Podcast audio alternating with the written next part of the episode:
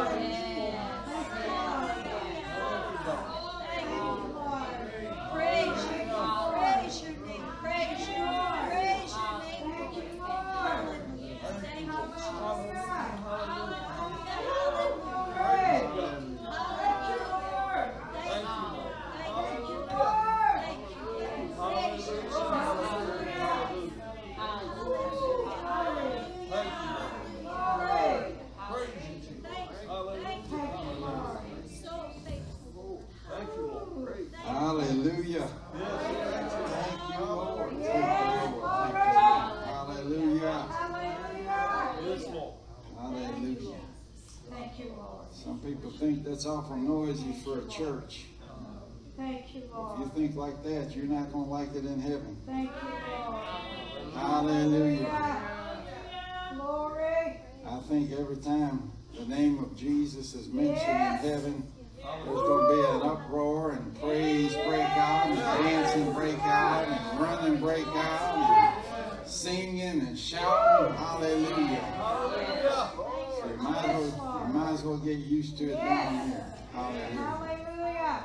Thank God for the fourth man in the fire. I thank God that we, we never stand alone in the fire.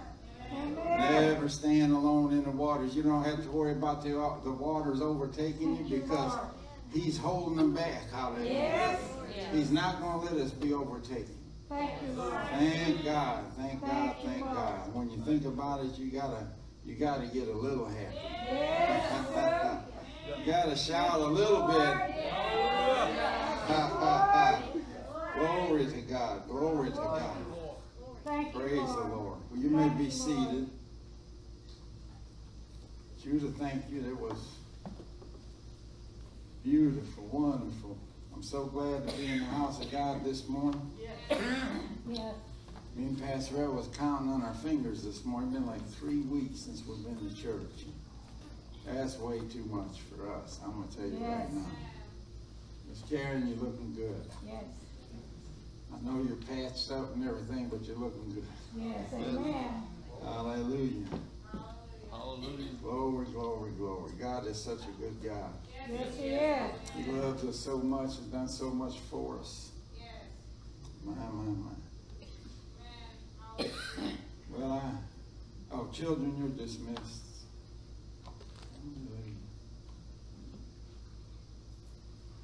Glory. Turn with me in your Bibles to Hebrews, the 10th chapter. I got a special message for us today. I'm so glad you came. I'm so glad you're going to get a chance to hear this this morning. In Hebrews chapter 10, verses 19 through 23, I'm going to be reading through the, uh, with the Passion Translation, the TPT. I believe Paul is the writer of Hebrews. Some people might not agree with me, but I'm happy with it, so leave me alone. It says in Hebrews 10 19 through 23, and now we are brothers and sisters in God's family because of the blood of Jesus. And he welcomes us to come into the most holy sanctuary in the heavenly realm boldly and without hesitation. This is talking about the most holy place on earth, the Holy of Holies. Verse 20 says, For he has dedicated a new life giving way for us to approach God. For just as the veil was torn in two, Jesus' body was torn open to give us free and fresh access to him. The veil he's talking about was in the in the temple, and it was what separated the holy place from the most holy place. And in verse 21 it says, And since we now have a magnificent high priest to welcome us into God's house, we come closer to God and approach him with an open heart, fully convinced that nothing will keep us at a distance from him. For our hearts have been sprinkled with blood to remove impurity, and we have been freed from an accusing conscience now we are clean, unstained, and presentable to God inside and out. Mm-hmm. And this is what happened to us at the new birth. Yes. And when we became a man or woman in Christ. And verse 23 says, So now wrap your heart tightly around the hope that lives within us, Christ, knowing that God always keeps his promises. Isn't that, isn't that good that God Yes. always keeps his promises? Amen. You can't think of one promise God ever broke. That's right. In Hebrews 10:23 in the King James, it says this: Let us hold fast the profession of our faith. Uh, profession means we're professing something, confessing something, we're saying something. Right. He says, Let us hold fast the profession of our faith without wavering, for he is faithful that promised. Yes. So, profession of our faith is simply speaking what we believe. Yes. If you believe by the stripes of Jesus you're healed and you speak that out, you're professing your faith in healing. Yes. You're professing your faith in the finished work of Jesus Christ that He's our healer and He healed you. Amen. And we have access into the very presence of God. That's what this passage of Scripture is talking about. But we must go in professing our faith in the blood of Jesus Yes. Christ. Yes. excuse me, it's his it's faith in his blood that gives us access to the throne room of God, access to the presence of God, where God actually dwells. And he said that we can have full confidence to enter into the most holy sanctuary. He calls it the holy sanctuary in the TPT. Uh, and it's referring to the heavenly sanctuary where the presence of God dwells. Yes. The most holy sanctuary is actually the throne room of God. Yes. And guess who's sitting on the throne? Amen. Amen. But that's what's beyond the veil. And he said that we can enter in boldly by professing our faith in the blood of Jesus Christ. You know, in the most ho- holy sanctuary on earth, in the tabernacle and in the temple that was built, the high priest of the Old Testament could go uh, in beyond the veil only one time a year, and that was on the Day of Atonement. Another word for atonement is uh, one person said at one meant. It brought us into oneness with God. Right. And an- another definition for it is, is reparations. But it's not the type of reparations that you might think of. Right. Uh, it's uh, priests would go in and offer reparations for Israel's sins. And he'd go in with the blood of a bull or, or a goat, and he'd sprinkle that blood on the mercy seat, and God would either accept the sacrifice or he wouldn't. And if he accepted the sacrifice, that meant that reparations were paid for Israel's sin for another year. Hallelujah. But he would take the blood of that sacrifice and he would sprinkle it not only just in the most holy sanctuary, the most holy place, but he would actually sprinkle it on the mercy seat that covered the ark with the two angels overshadowing it. Yes. The most holiest place on earth, the most holiest thing on earth. And that's because that represented God's dwelling place. That's how God dwelt amongst his people on the earth here. Yes. But that high priest entered in with the blood of bulls and goats, which were imperfect sacrifices. Where we enter in by the blood of Jesus Christ and our faith in that blood, the perfect sacrifice. Yes. See, Jesus was sacrificed on Calvary. And this is amazing because, you know, a high priest had to be alive to offer the blood of that bull or goat. But our high priest, our uh, sacrifice, Yes. was killed on a cross at Calvary. So, as our high priest, how in the world is he going to present that blood in the holy sanctuary in heaven on our behalf if he's dead? But on the third day, he rose. Yes. Amen. He was resurrected on the third day. Yes. And that's when he ascended into heaven, the most holy place in heaven, the most holy sanctuary, the holy of holies. And he entered in with his own blood. Yes. And he walked up to that mercy seat and he sprinkled his blood on the mercy th- Yes. the mercy seat on the throne of grace where God is sitting yes. and God accepted that sacrifice. Amen. And it was one sacrifice for all mankind, for all sin, Yes. forever and ever. Lord. Hallelujah. Hallelujah. So Hebrews 10:19 in the Amplified Classic says this. We have full freedom and confidence to enter into the holy of holies by the power and virtue in the blood of Jesus. There's power and virtue Yes. in the blood of Jesus. Yes. And it's in uh, that power and virtue in the blood that gives us confidence and boldness to enter in. Yes. God wants us in His presence. He wants us to enter His presence boldly and with confidence.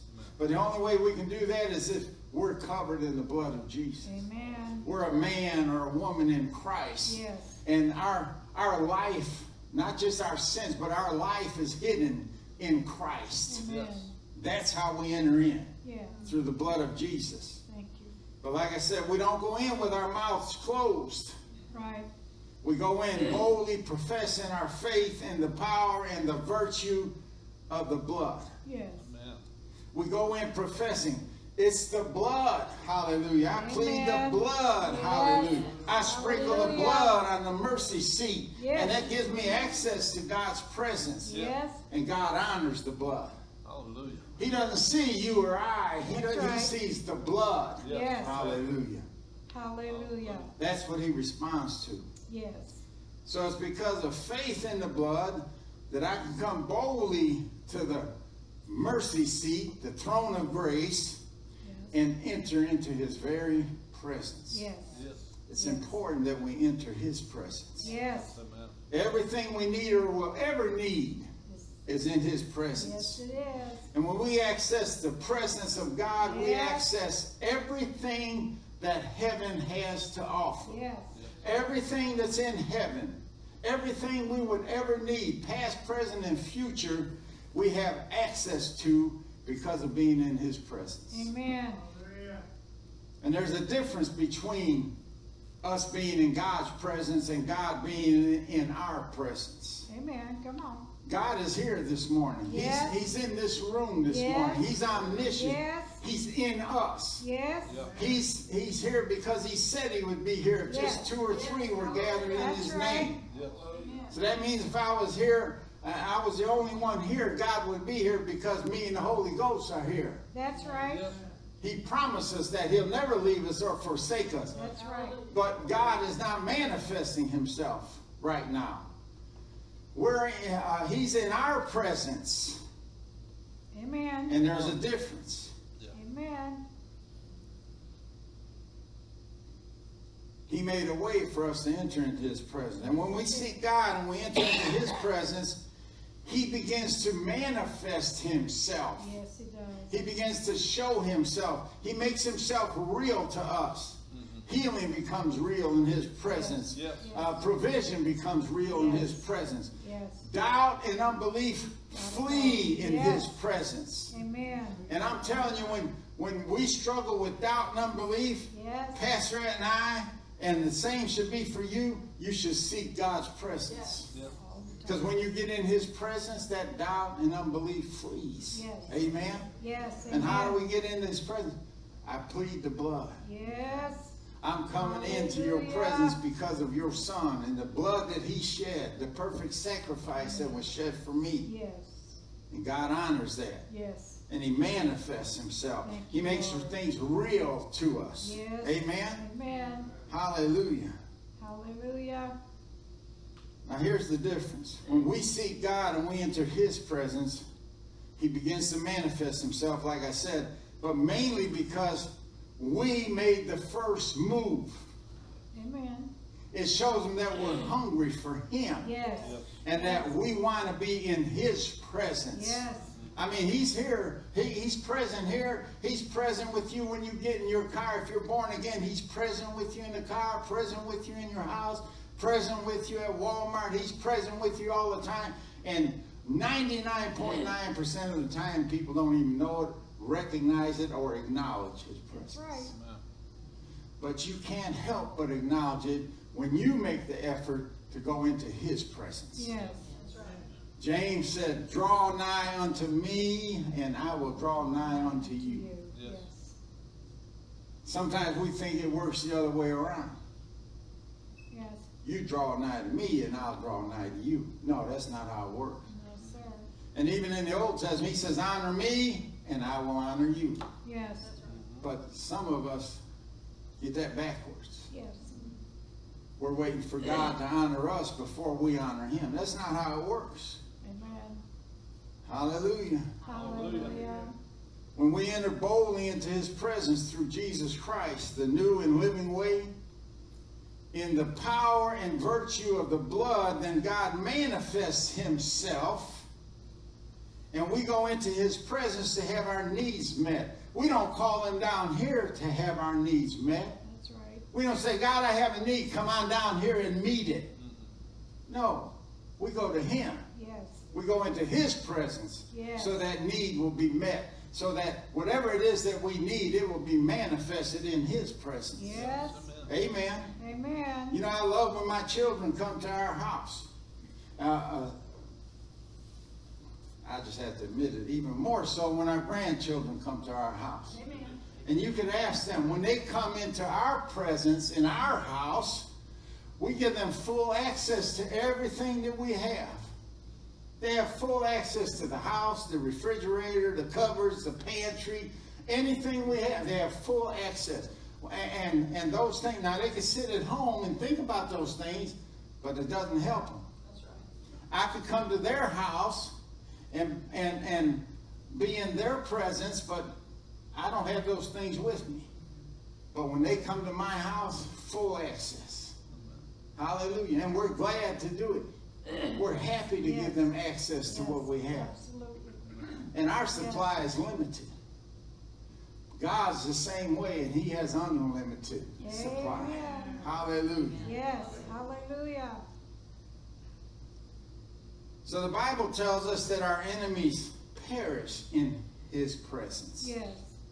Mountains move in His presence. Yes. There's exceeding great joy in His presence. Yes. There's healing in His presence, Yes.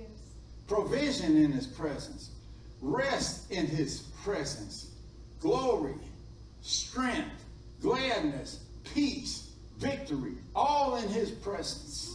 Glory to God. We go to Him Yes. and we get ourselves in His presence. Yes, sir. And here's the big difference when we enter His presence, all these things are manifested. Yes. Hallelujah. Just like when my grandkids Glory. come over, all those things are manifested Yes. because they're in our presence. They made the effort to come to our house, Yes. to get in our presence, Yes. and they become real. It's like with the gifts of the Spirit wisdom, knowledge, healing, miracles, and so on and so forth. Those gifts have already been given to the church over 2,000 years ago. When Jesus ascended on high, he gave gifts unto men. Yeah. Not just the nine gifts of the Spirit, but the fivefold ministry and, and all the other things that wonderful things that he provided for the church.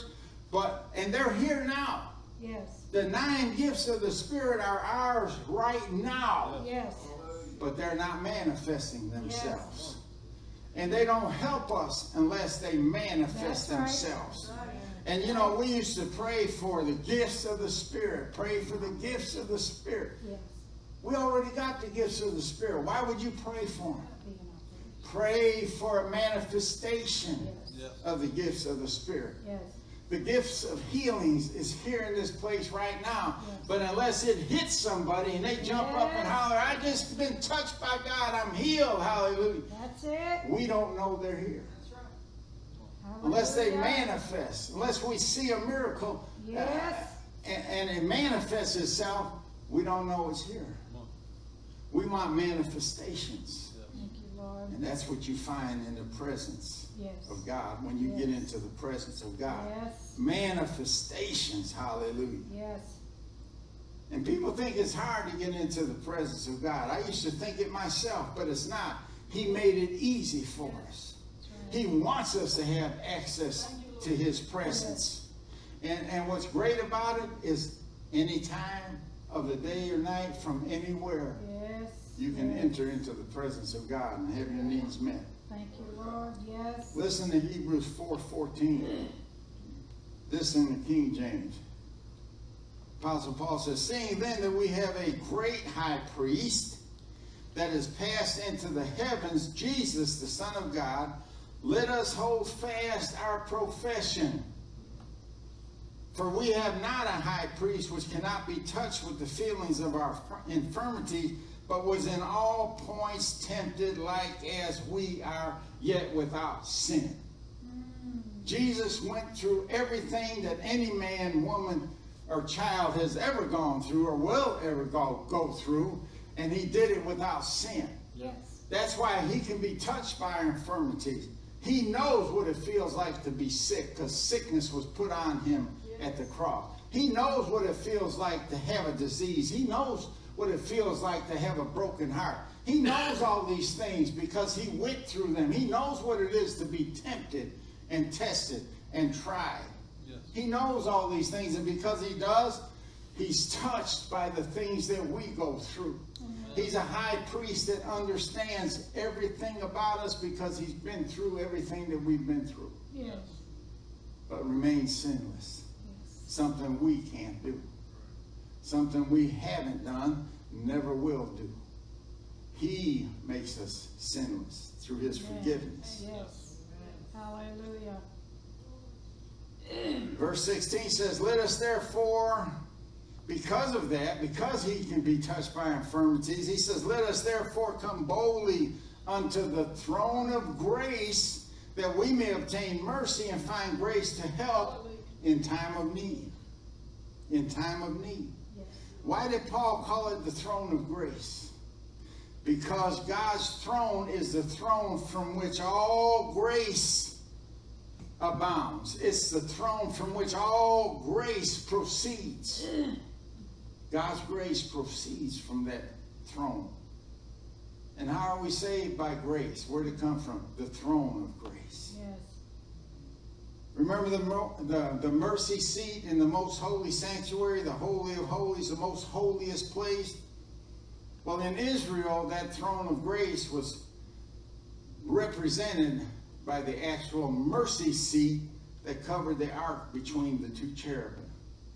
That was actually the throne of grace to the people of Israel.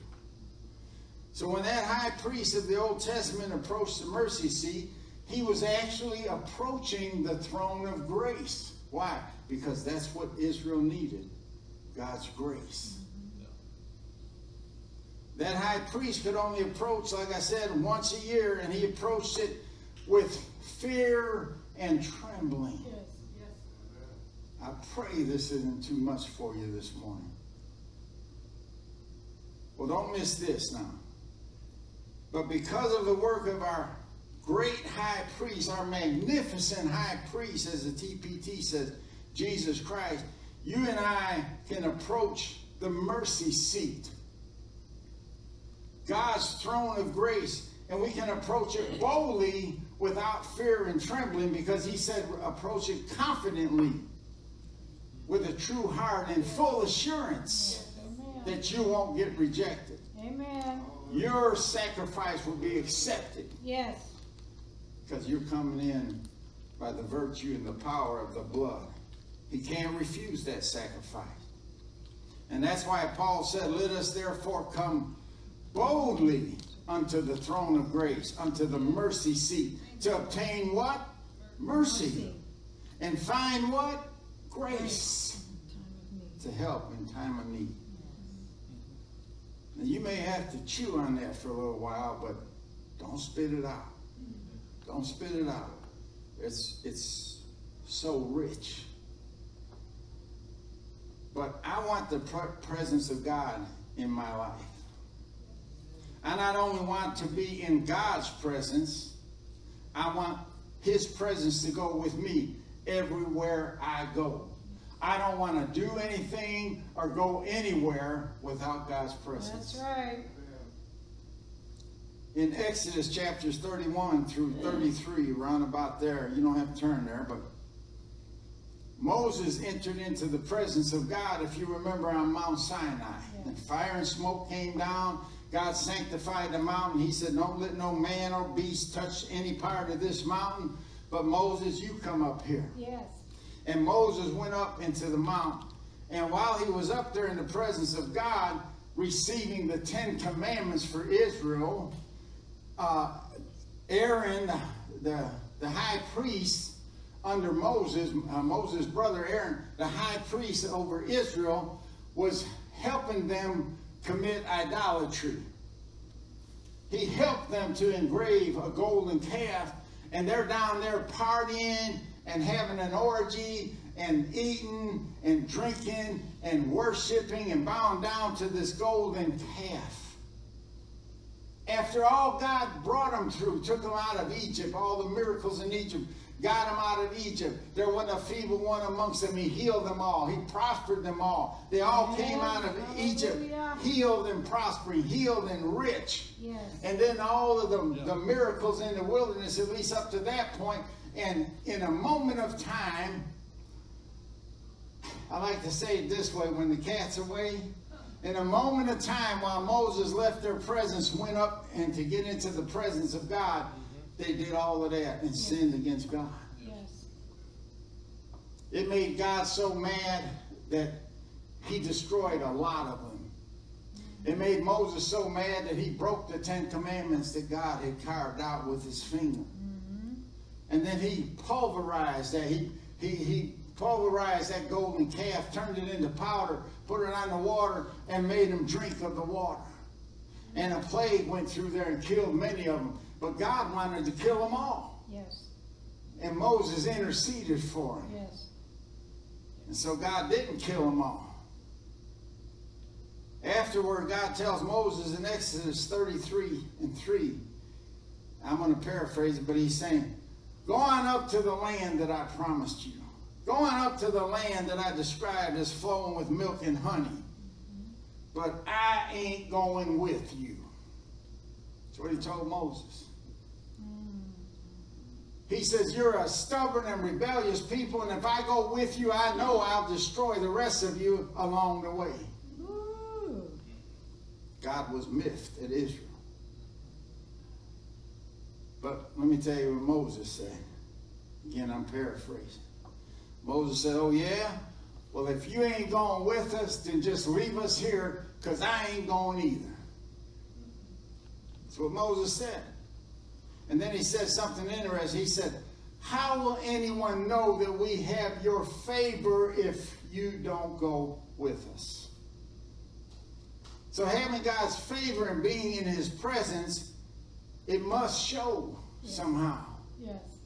And then Moses said something really profound. He said, For your presence among us sets us apart, sets your people apart, and me apart from all the other people on the earth. Yes. Yes. God's presence is what sets us apart Yes, from the rest of the world. And and it, it becomes obvious because we have his favor, and his favor shows in our lives. Yes. Moses would rather die than to live without God's presence in his life. I don't know about you, but that's how Pastor and I feel Yes. about pastoring this church, about our life, about anything that we do, any adventure we uh, endeavor to go out on. We want God's presence with us. Amen.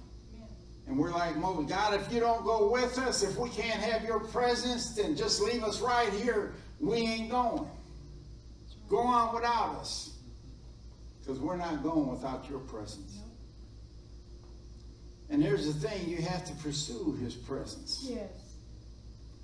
That's why he made a way for us to have access to his presence, to enter his presence. Yes. And that's what the big difference is between him being here and us being there. Is the fact that, uh, I mean, because if there wasn't a difference, he would have never gave us access. You know, there's no need to give you access to my presence because I'm always with you. No, there is a big difference. Yes, there is. And we have to pursue that presence. Yes. And it's not hard to get into that presence. This is not some mystical, spiritual journey of some type. You just say, by the blood of Jesus, I enter into your presence. I come boldly before your throne of grace to obtain mercy and receive grace in the in the time of need. And grace and help in, in my time of need. Yes. And you're there. It may take you a while to get used to that idea, but you're there. Just like when we're born again, the Bible said that we, we read it in, in Hebrews 10 19 through 23. The Bible says that our hearts were sprinkled with blood. Well, I mean, physically speaking, that sounds impossible. Who did that? How did that happen? But spiritually speaking, it happened. God sprinkled our hearts with the blood of Jesus and purified us and cleansed Yes, us and made us worthy and Yes. saved us. Yes. But how do I know that? By faith. God said He did it. Yes. That's why we have to profess our faith. Yes, we do. But you can get in. Hallelujah. Hallelujah. Yes, thank you, Lord. Aaron and Israel worshiped a golden calf, an idol. I mean, even after all the goodness of God and the things that He did for and showed them. And that golden calf represents anything that you put in front of God. Uh-oh. That's an idol. That's a golden calf. Because I know you'd be thinking right now, I would never engrave a, a golden calf and worship it. Maybe not. Maybe not physically. You may not physically bow before a golden calf, Come on. but all of us have something that we, at one time or another, if not every day, all the time, we have something that we put in front of God. That's your golden calf. That's your idol. Yes. And I'm telling you, we've been removing all the golden calves out of our Yes. life. Yes. Yes. See, we waste our lives seeking after things Yeah. when we should be seeking His presence. And I know it's true in my life. And, and, you know, that's one of the things Pastor and I learned in this trial we've been going through for for the past several months. Uh, instead of seeking healing, I hate to even use this saying, but instead of he, seeking healing, the thing, we learn that we must seek the healer. Yes. Yes. Instead of seeking provision, we need to seek the provider. Yes. Instead of seeking protection, we need to seek the protector. Yes. Instead of seeking uh, peace, we should be seeking the Prince of Peace. Yes. Why? Because when we get in His presence, it manifests itself. Yes. Amen.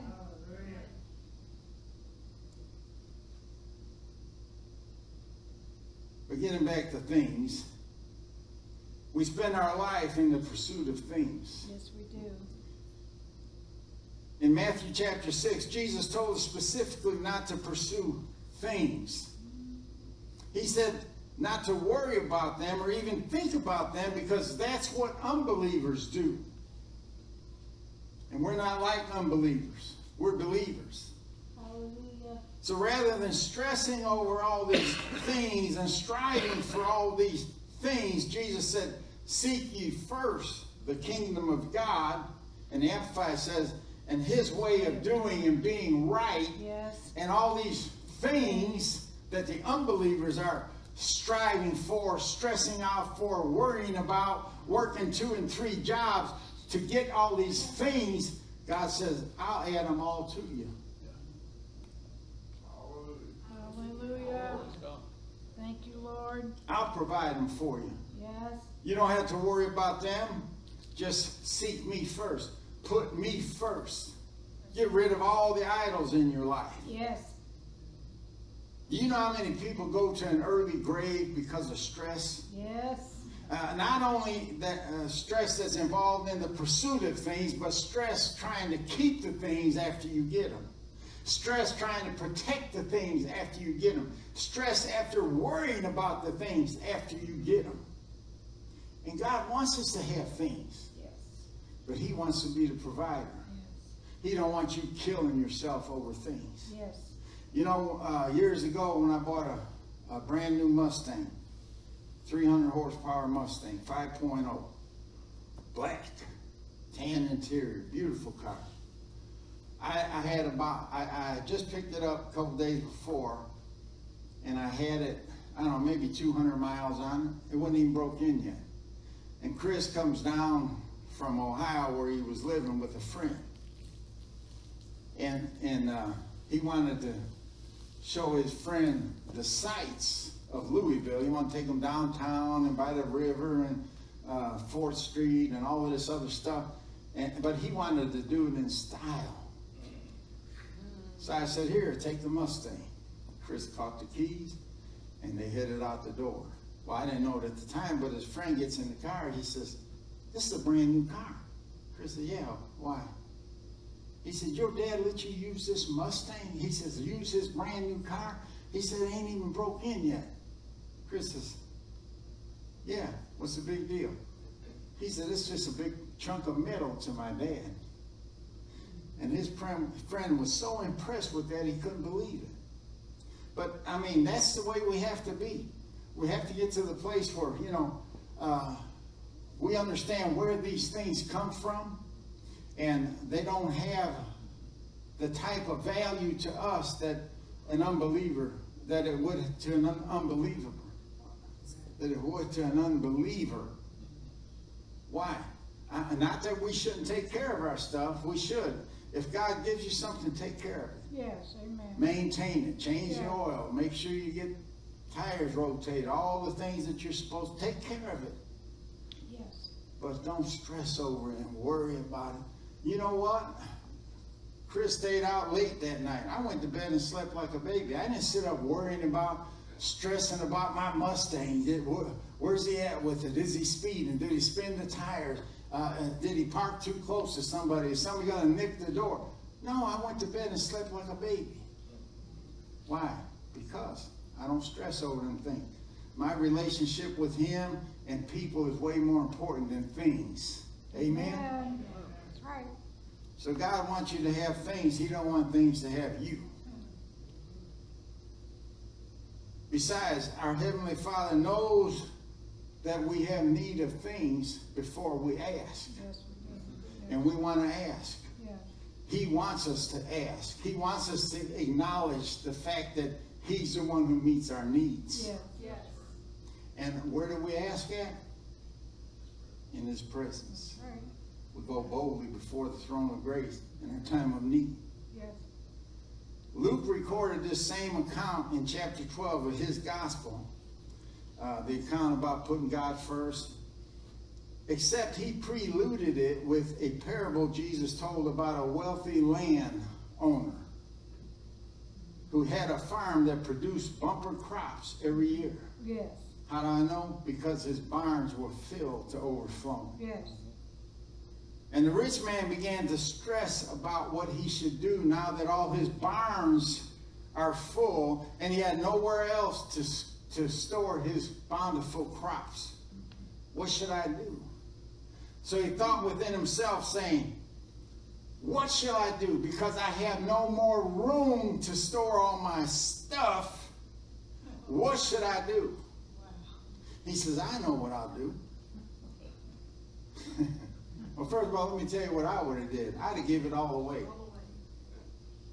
Just based on the law of sowing and reaping, I probably wouldn't have to worry about a crop for the next 20 years after that.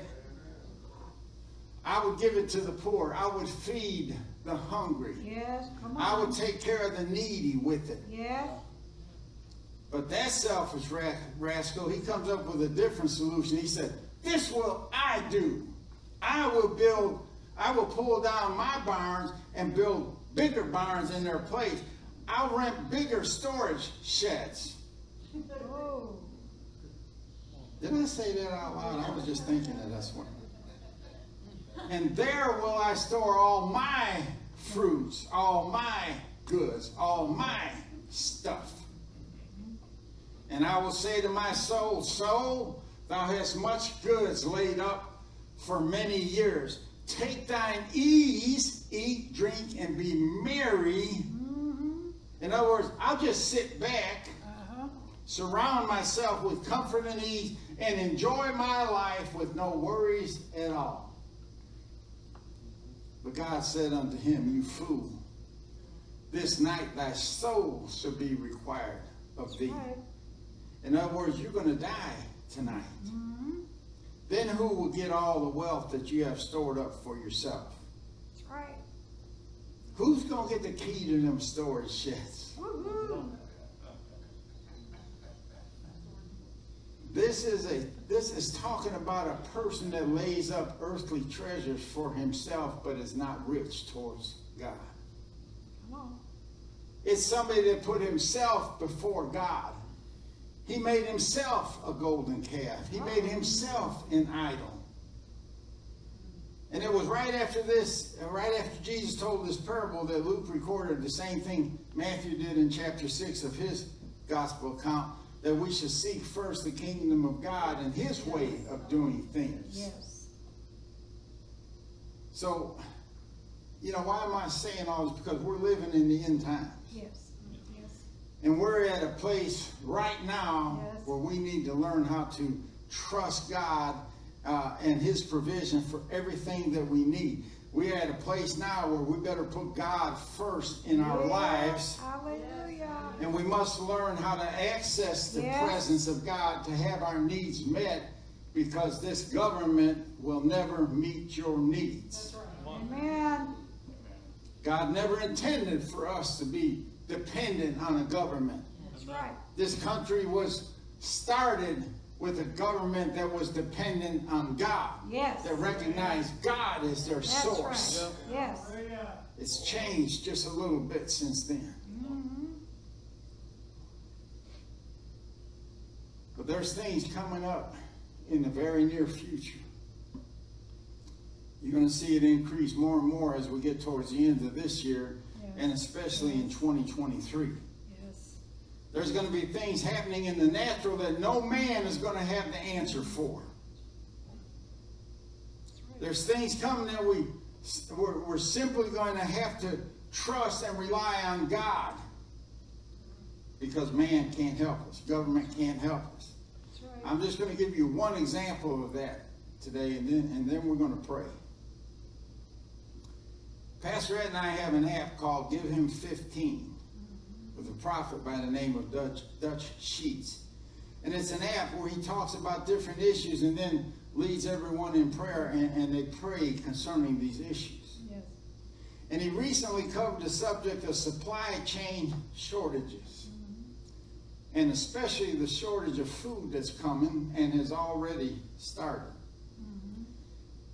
He said that food is being weaponized, made into a weapon, and it's going to be used against us. Yes.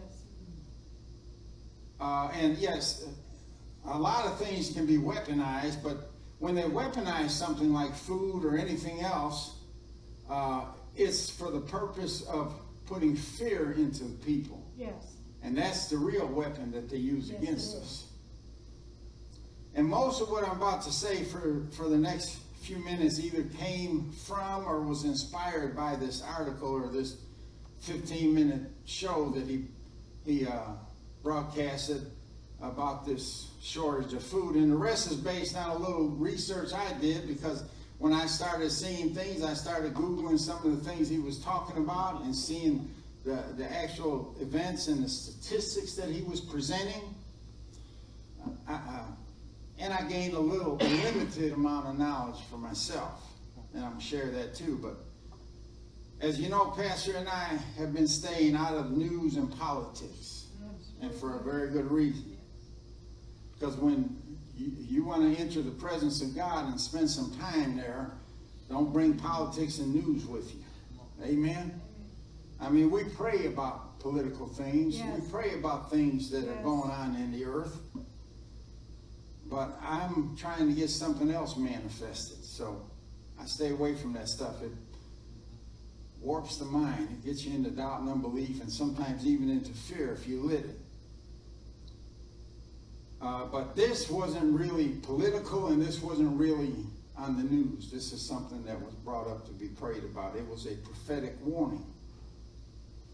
And, and, and it's nothing new for food to be used as a weapon. We see in the Bible where uh, kings and generals laid siege to cities and cut off the supply uh, of food and everything else going in and out of the city until finally the city is at the brink of starvation. And so they surrender not only the city but the sovereignty of their government. Yes.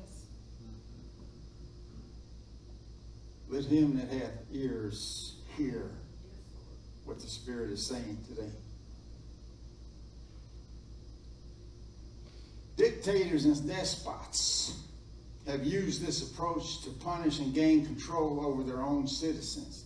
You can see it in different countries like Venezuela, and I probably shouldn't mention anymore. No, no. I'll get taken off, but shortages create fear, and fear is the weapon that they will use against their people because they can control people with fear.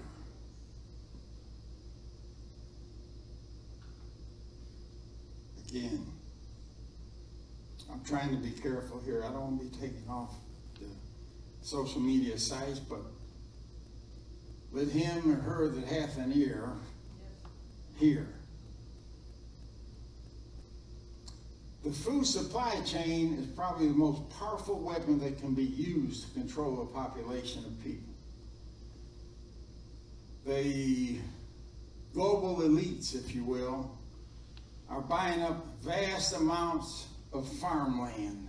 And I could give you names of who's buying it, but they're not planting it. It's just sitting there.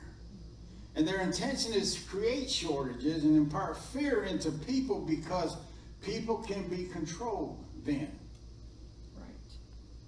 And fear causes people to depend on sources other than God. Right. God, I believe in you being a provider, but the government cheese is down here. And fear causes people to do irrational things that they wouldn't normally do. Think back at all the crazy things that people did because of the fear that COVID caused. Do you remember people fighting over toilet paper? In the middle of Walmart, wrestling themselves to the ground over a roll of toilet paper or a roll of bounty. And you know, the crisis of supply shortages really began with COVID. Things began to shut down. Cargo ships sat out in the, the harbors waiting to get unloaded. They're still sitting there for all I know. But supply chain problems popped up all around the world. And it leads to an outbreak of fear based irrational behavior. That's what we're seeing. And the supply chain issues and shortages have gotten worse since the war in Ukraine. I could talk about the Ukraine all day. But they're intensifying more and more every day. Russia invaded Ukraine for a reason. That big, powerful country called Russia should have overran Ukraine in a day, but they didn't for a reason. But as a result, we have hyperinflation, and it's over 30%. Over 30% average inflation. Don't believe the 8 or 9% that the lying, fake, corrupt news media is trying to shove down our throats. It's not true. Just look at your own budget. It doesn't take an accountant or a rocket scientist to figure out how much more you're paying for things today than you did two years ago. That's right. And back in mid-May, and I'm not really saying anything that should get me in trouble, but you never know. But because uh, all these things are public knowledge, you can find out these things for yourself. So, but back in mid-May, there was an economist by James by the name of James Rickards, and Dutch Sheets referred to the article that he wrote where he laid out the reasons why we would see more food supply issues in the near future. And one of the things he wrote about, and again, this is common sense stuff, was the planting season just in the northern hemisphere where we live. I mean, you know, seed time and harvest has been around since the beginning of time. You sow and you reap, Yes. and you reap what you sow. Sometimes less than you sow, but never uh, more than you sow. That's the law. That's the spiritual law of sowing and reaping. So, based on that and the crops that were planted in March and April, you can estimate the size of the harvest. I mean, if they, if a farmer plants a hundred acres of grain or corn or whatever, that's what he's going to get in return. Save everything goes right. No bugs, no plagues, no droughts or anything like that. He's going to get what he sowed. He's going to get a hundred acres of grain or produce or whatever it is he planted. But it tells us what's going to pre- be produced in the season of harvest, September through October. Mm-hmm. And again, you reap what you sow. So it's easy for these economists and these forecasters and whatever to look at what was planted and determine what the harvest is going to be minus whatever 10% or whatever they consider could go wrong from not having enough rain or whatever. But farmers were forced to plant, not by choice of their own. If a farmer has a hundred acre farm, he wants to plant the whole hundred acres because that's his living. That's what he's going to make money off of and eat off of and live off of. But they were forced to small to plant smaller crops in 2022 because of the higher cost and lack of availability of fertilizers. And because of the high cost of fuel. I don't know if you realize it, but them big farm implements, you know, those harvesters and stuff, those tractors, they burn a lot of diesel fuel. Yes. So all that stuff's in short supply. So the farmer says, I can only plant 50 of my 100 acres affordably. So this predict, predictable shortages, in addition to the greater shortages due to the fact that Russia's output and the Ukraine's output is going to be nil to zero. Uh, Russia is sanctioned and Ukraine is at war, so they're not planting. What's the big deal about them? They they provide up to 70 to 100 percent of the grain crop for most of Europe.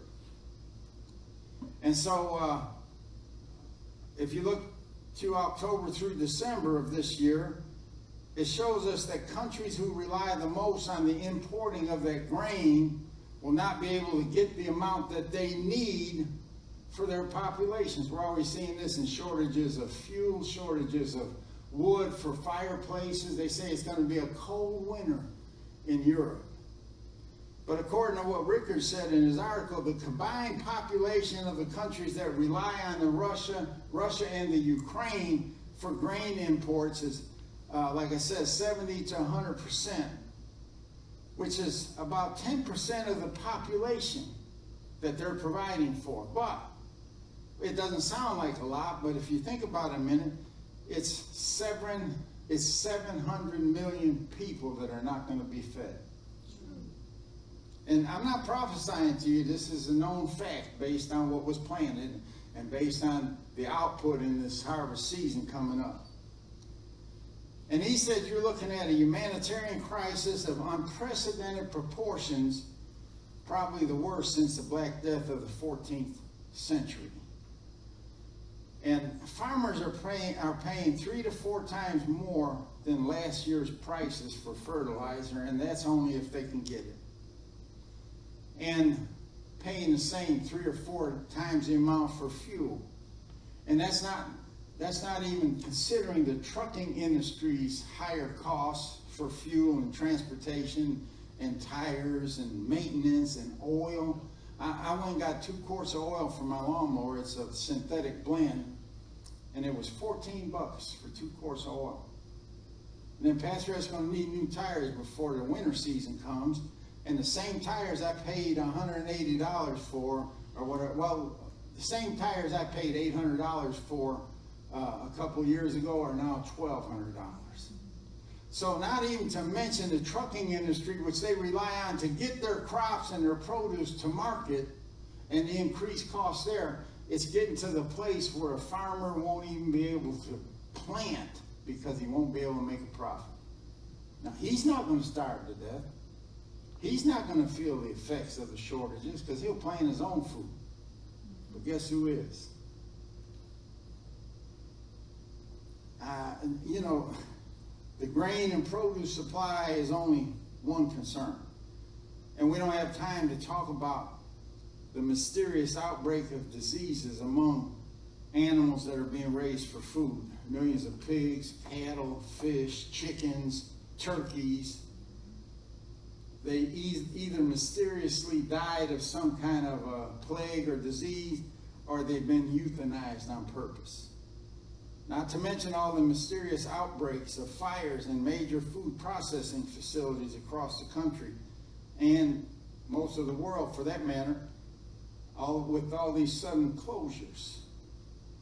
All these incidents point to a global agricultural crisis or collapse, higher prices is higher prices and shortages than we've ever seen before. Now, I didn't tell you all of that to scare you or make you go to the grocery store and empty shelves or anything like that. Uh, but you might want to get a few cans of soup on the shelf or something like that. But don't don't rely on that. Don't make it an idol. Keep looking to God as your That's supplier. right. Amen. Now, my wife and I are not alarmists or fear mongers, never have been, never will be. But we are pastors, and we feel that this is something that we should pass on to our sheep, and we shouldn't be taken by surprise when it happens. Wisdom. Yes, wisdom. There is going to be a food shortage problem next year. I just want to make say that plainly. And the government is going to want everyone to look to them to be their savior. But I'll starve to death before I put one piece of government cheese in this mouth. And the government has never been and never will be my source and shouldn't be your source either. They're not the answer to all the problems that we're going to be facing in this next year or two. And let's say utopia. In November, everything turns around and the conservatives take over the House and the Senate and maybe even the White House. I said utopia. And the first day in office, whoever that might be, reverses everything that was done in the past two years. They opened up the pipelines, they removed the restrictions of the EPA, they shred the new Green Deal and throw it in the garbage, and all of this stuff. Day one, and that would be in January, mm-hmm. because even though they're elected in November, they don't take over till January. Right. That just starts the wheel rolling. Yes. Yes. There's still not going to be a harvest until they have time to plant in the spring. And then they have to wait until the fall for the harvest. Yes. And then they have to get it distributed to an already broken and almost irreparable supply chain. And they have to get things rolling again. And it's going to take a long, maybe a couple, three years before that supply chain catches up and returns to normal. So, I mean, who do we rely on? That's why this message is so important for us today. You have got to learn how to rely on God, Yes. and you have got to learn how to put Him first. Yes. Hallelujah. You know, uh, Jerry Savelle one time said he, he they had a project he wanted to do, and he come up with this big elaborate plan and asked God to bless it. God said, "Why don't you just ask me for the plan? It would have already been blessed." But that's how all of us do. Come on. That's right. You know, Yes. God, here's my plan. Bless it. No. Go to God. Get his Get in His presence. Find out what He wants you to do. And if He tells you to do something, it's already blessed from start to finish. Yes, amen. It's going to be successful from start to finish. Yes, Because He gave it to you. Yes. See, we can't rely on the government for anything. If you didn't learn that in the last two years, you haven't learned nothing. You can't rely on the government for anything. They're not our source. God may use them as a resource, but they're not our source. That's right. Amen. Amen. God is our source. Yes. And you know, when, when push comes to shove, God will lead us to a brook Cherith where we can drink water, and He'll send ravens twice a day to feed us uh, Yes, He two squares a day.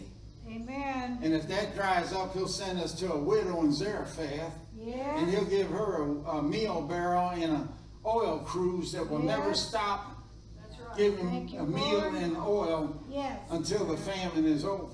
Thank you, Lord. So what do we do? We keep trusting God. Yes. Amen. Put him first. God always has been and always will be the answer Yes. to all of our problems. Amen.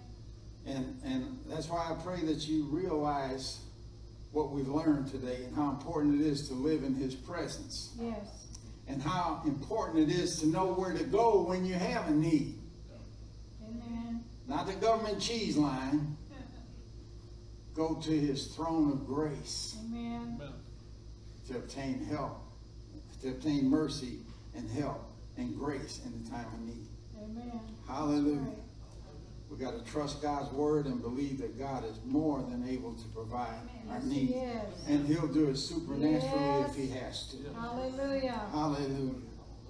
Everything we need or ever will need is going to be in his presence. Yes, it is. But we're going to need his wisdom, his revelation, his guidance, Yes. his direction. Yes, We're going to need his presence. Yes. And like Moses said, if you ain't going, I ain't going. Just leave me right here. And I mean, you know, we could we could do some things to help. Like I said, you can stock your shelves, fill your basement up, and have a storage shed full of Campbell's soup and everything else. But that's just going to get you to your next crisis of shortage. Because when that's gone, what do you do then? Just start out. Then you'll probably go to God because you don't have a choice. But go to God while you have a choice. Amen. It, it, it, it will make so much difference. Yes. It is. So much difference. You know, I know things that my grandkids need, but, and some of those things I'll freely give without being asked or hinted to or anything else. But there's some things that they'll never get from me unless they come into my presence and ask for them. And that's the way it should be. Amen. It humbles them and it shows them that they don't have everything they need and they don't have a way to get it. I'm not God. I'm not trying to compare myself to God, but that's the illustration I'm trying to use is that's the way we should be when we go to God. Yes. Amen. In humility, knowing that we don't have a way to meet certain needs and we don't have a way to do certain things, but He does. Yes. Amen. Amen. Let's pray. Father, we thank you and we praise you for this word to come forth today.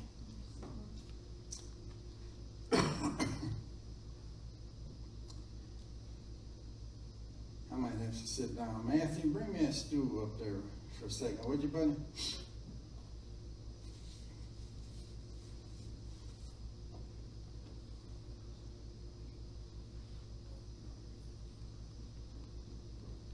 I'm all right. There's nothing wrong. I'm not gonna faint or anything. My leg's just a little wobbly. Thank you, buddy. Hallelujah. Father, we come to you in the mighty name, the magnificent name of our great high priest, Jesus Christ. Yes. Thank you. We thank you, Lord, for your goodness and mercy and grace. And we thank you, Lord, for you, everything that you've done for us, past, present, and what you're about to do in the future. Lord, we look to you as our source. Yes. We may have resources here on the earth, Lord, but you are the re- you are the source of all resources. And so if our resource runs dry, if our brook Cherith that we've been drinking from runs dry, and the ravens start stop bringing us two meals a day, then we are going to go to you, the source of all resources, and find out what our next move is. And you'll send us to a widow in Zarephath, or uh, you'll send us anywhere else, but we know the supply is going to come from you. And we're not going to be concerned with what the resource is. The government is not our source. Our job is not our source. Our rich uncle is not our source. But you are our source, and you will always be our source. And Lord, when we have a need, we will come boldly before your throne of grace and present that need to you because it's in your presence that that need will be manifested and met. Whether it's healing or provision or peace or protection or anything else, we'll come to you for it. And Lord, if we need an idea or a plan, we're not going to come up with it ourselves and then ask you to bless it. We're going to come to you for the idea. We're going to come to you for the plan. And, and we know that it will already be blessed when you give it to us. And Lord, we know it's going to take wisdom and revelation and knowledge in these last days to make it through. So we pray for your wisdom, your revelation, your knowledge. We pray for that spirit of wisdom that Paul prayed for the church at Ephesus. Spirit of wisdom and revelation in the knowledge of you, that the eyes of our understanding would be enlightened, that we may know what is the hope of your calling, what the riches of your glorious inheritance in the saints is, and what is the exceeding greatness of your power to us for who believe according to the working of that mighty power that you wrought in Christ when you raised him from the dead and set him at your own right hand in the heavenlies, far above all principality and power, dominion and might, and every name that is named, not only in the earth, but, in, but beneath the earth, and in the future, and in the past, and every other name that is named, not only in this world, but also in that which is to come. And we know that you put all things under his feet, which is the church, and made him to be the head over all things to the church. So we look to our head this morning, Lord, for all of these things, for the wisdom, the revelation, the knowledge, every need to be met. We look to the head of the church. And Lord, along the way, we'll not forget our commission. Our commission is to preach the gospel to every creature. Every creature. And Lord, you said that he that believeth and is baptized should be saved. He that believeth not shall be damned. It has nothing to do with water baptism. It, it has to do with, it, it has everything to do with believing. If they believe, they'll be saved. If they don't believe, they'll be damned. But you said these signs shall follow them that believe. In my name they shall cast out devils. They shall speak with new tongues. They shall take up serpents. And if they drink or ingest any, any deadly thing, it shall not harm them. They shall lay hands on the sick and they shall recover. Yes. This is our mission, Lord. This is what we're supposed to be doing. So, God, don't let us lose sight of that, that commission. Don't let us lose sight of our assignment yes. and what we're to do for the kingdom of God. Yes. So, Lord, I ask you to strengthen each and every one within the sound of my voice. Give them that wisdom and understanding and revelation. And God, help us to stay true to your word. Help us to continue professing our faith in the things that you taught us in the word and the things that we're to believe for. That we're to profess our faith in you, uh, profess our faith in the blood, profess our faith in healing, profess, profess our faith in the redemptive work that Christ accomplished at the cross in his death, burial, and resurrection. Help us with these things, Lord. Thank you and we praise you for it. We give you glory and honor. And God, we ask you to bless these, your people. Bless them coming in, bless them going out, bless them in the house, bless them in the field, bless them in their checking, bless them in their savings, Lord. Let your favor shine upon your people, Lord. This is an indication that we're dwelling in the presence of God and you're with us, Lord. That you didn't forsake us or leave. People will see that we're in the presence of God. When Moses come down from that mountain, The Bible says he glowed, his face glowed, and it was so scary to the Israelites that he had to cover his face to keep from scaring them to death. God, people can tell when we've been in your presence. Hallelujah. People can tell when we've been in your presence in prayer, in the Spirit, in the Word, in the things of God, in the kingdom of God. People just know, Lord. But we're going to keep you first. And rather than worry about the supply chain, Lord, our supply chain will never be broken. Amen. We, our supply chain comes from heaven. Yes. and it will never be broken. It will never have a ripple in it. It will never, it will never lack in any way, shape, or form. Amen. Hallelujah. Thank you, Lord. So we thank you, Lord, for provision, safety. Thank you for salvation. Thank you for love. Thank you for all the wonderful things that you do for us.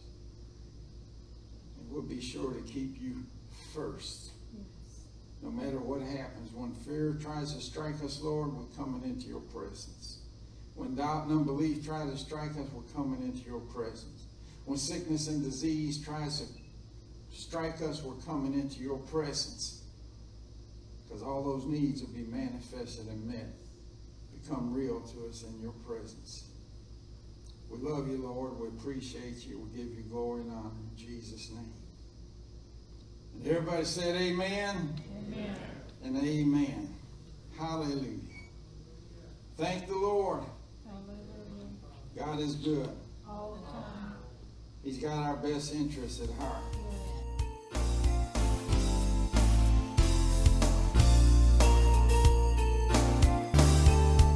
This concludes this message. Thank you for listening. We pray that it's been a blessing to you. For more information about FFC or its ministries, please contact the church office. God bless you, and remember, Jesus is Lord.